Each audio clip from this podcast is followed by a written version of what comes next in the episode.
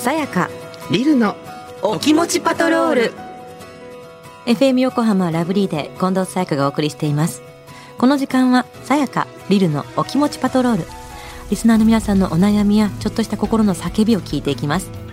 このコーナーを一緒にお届けするのはスキンケアブランドガリーヌのアンバサダードラッグクイーンのリル・グランビッチさんとガリーヌのビューティーアドバイザー小畑陽子さんです。リルさん陽子さんよろしくお願いします。よろしくお願いいたしますでは陽子さんリスナーから来たメッセージお願いしますはい。まずは、ラジオネーム、ちくわの母ちゃんさん。私は33歳の主婦で、1歳の娘とお腹の中に秋に生まれる子供がいます。夫とのことを愚痴らせてください。うん私は子供の頃からテレビゲームが趣味で産後遠ざかっていたのですがどうしてもやりたいものがあって週末に久々に再会娘の昼寝中や寝かしつけ後など昔ほど長くはできませんがやっぱり楽しいとなっていたのですがやり始めてからこの数日夫が隣で「ねえ楽しい？楽しそうだね。よかったね。俺暇だな」などずっと連呼されだんだん嫌味としか思えなくなることを 何度も話しかけてきたりくすぐりなどのちょっかいをかけてきたり。うん。昨晩ついに私が切れて家事をやろうとしたら「俺がやるから向こう行ってゲームやってていいから邪魔!」と拒否されました。おかげでもう心の中は真っ黒です。娘の妊娠中は夫が私そっちのけでゲームをやっていたはずなんですけどね。夫は何の心理なんですかね。主婦はゲームしたらダメなのかな。つい誰かに聞いてほしくてメールしてしまいました。ということですがリルさんさやかさんいかがですか？はい。ゲームして全然ゲームは人を選ばないよ、いやこれね、うん。お客様の男性でお子様ができて、奥さんがお子様につきっきりになっちゃってっていう状態で、やきもち焼いてたんだよねって言ってた、言ってた側の人の声聞いちゃってるんだ。そじゃあそれだよ、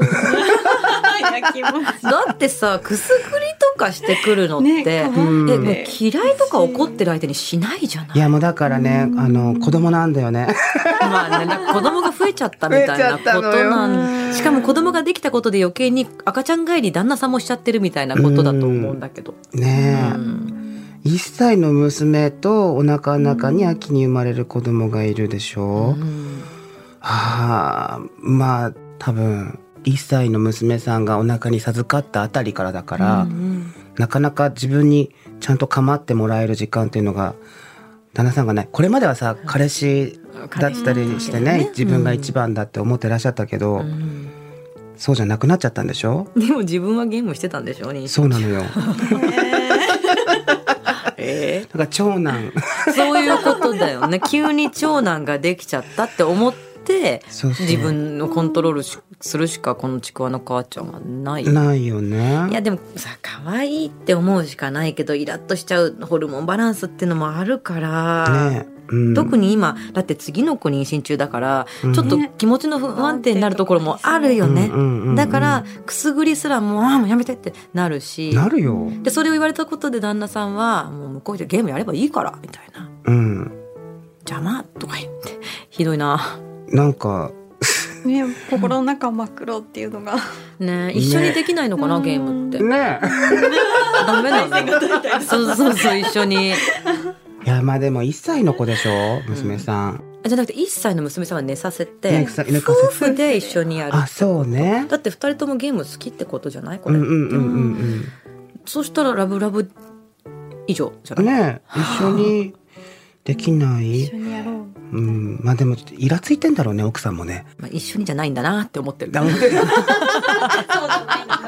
は一人でやりたいんだな自分一人でってそう対戦闘じゃないんだっていう可能性あるよね。そうよね。なんか私自分がゲームをあんまやらないから、うんよくゲームで揉め事してる人たちいるじゃない、うんうん。うんよくわかんないんだよね 正直。なんでだろう。なんか時間とか決めてとかできないのかなって思うんだけど。ええそういうふうにかっちりコントロールできるもんじゃないのかな。多分ねうん。わかんない。私もゲームしないからわかんないんですけどうん。もう多分脳汁が出たらもう気の済むまでやっちゃう 感じるなんなんじゃないの？多うわー分みたいなタイミングが出てきちゃったらもうダメなのかな。多分そういうことでしょ？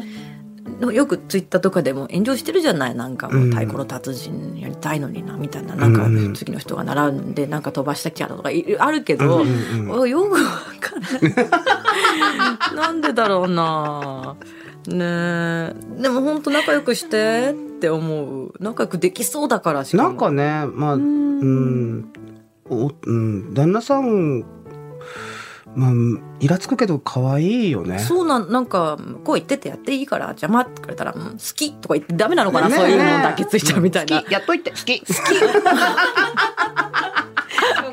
っていうパターンどうかしら。ね、そんなパターンいいと思います。ラブラブに変えていくっていうのも私いいと思うんだけどね。うんうん、じゃあ続いて。ラジオネーム達也さん。今日実は仕事をサボり家でラジオを聞いています。最近仕事を何のために頑張っているのかがわからなくなってきました。一生懸命頑張ってもミスしてしまったり、空回りしてしまったりで、頑張っても何も報われるような感覚がありません。転職をしたとしても、次の職場でも同じ状況になるのではと考えてしまい、踏み出せません。自分は今後どのように仕事に向き合えばいいでしょうか？ということですが、リルさん、さやかさんいかがですか？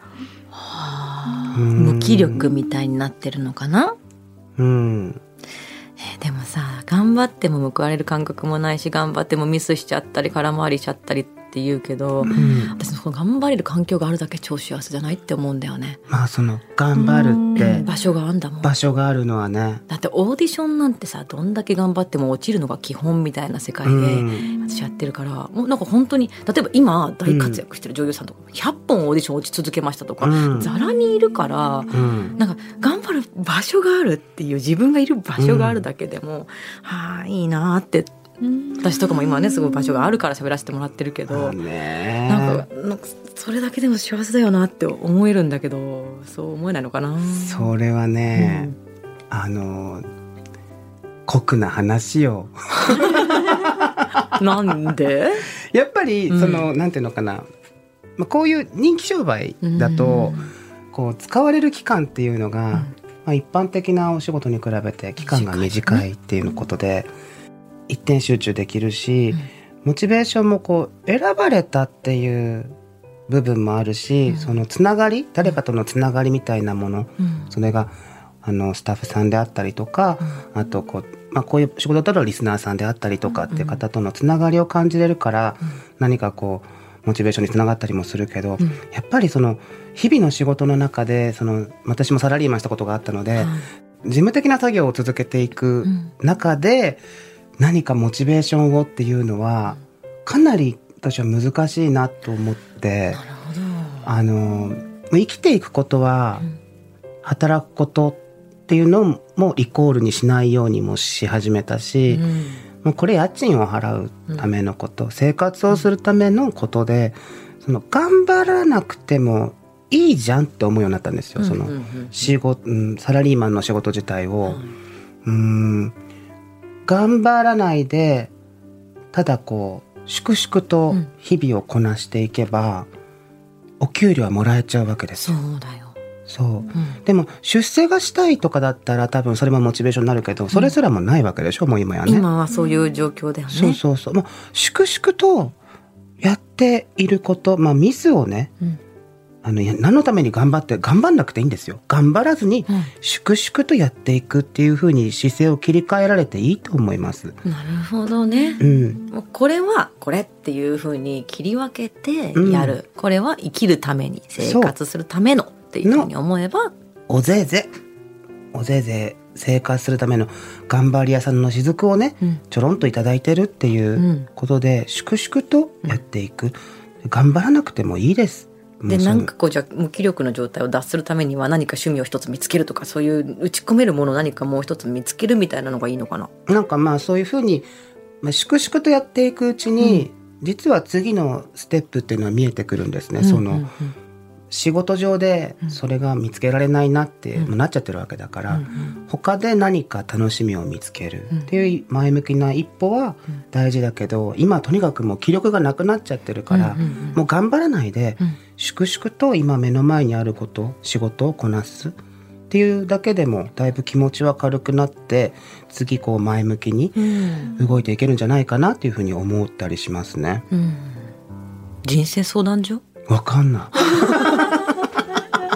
でも粛々とやるから見えてくる必ず見えてくるものがあるってリーさんに言われるとなんかすごい背中を押してくれた気持ちになったんじゃないかなってうんちょっと思う。うん、自分がそうだったからなと思ってな。体験してるからこそね、うん。出てくる言葉ってあるからね。うん、うちのね、まあ、今のライムライト、まあ、お店のね、うん。お店の社長に言われたことがあって、やるこやりたいことないんですよね。リルは何かしたいの？って言われて、うんうんうんうん。今後ね、うんまあそのもともとミッツマングローブがママだったお店だよはい。なんてこともあるから、芸能界とか行きたいの？とかって言われてて、いや別に行きたいとかはないです、うん。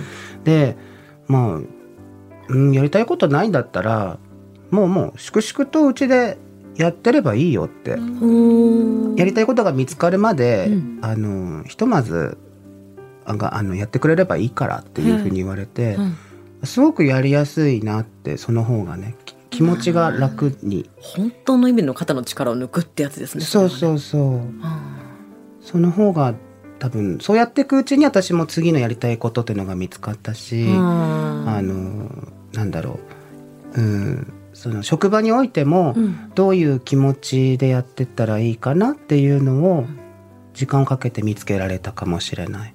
なるほど。うんそういう人がね、こう声をかけてくれる人がいるっていうのは幸せなことだよねう。ん、うん。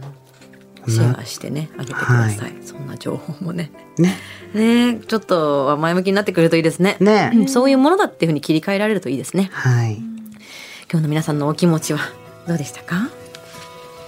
どうかね、なんかすごいいい話してくれたけど。うん私、うんあ本当？うん。結構ねこういうことで悩んでるいるよね、うん。方多いのかなって。うんうんまあ粛々と。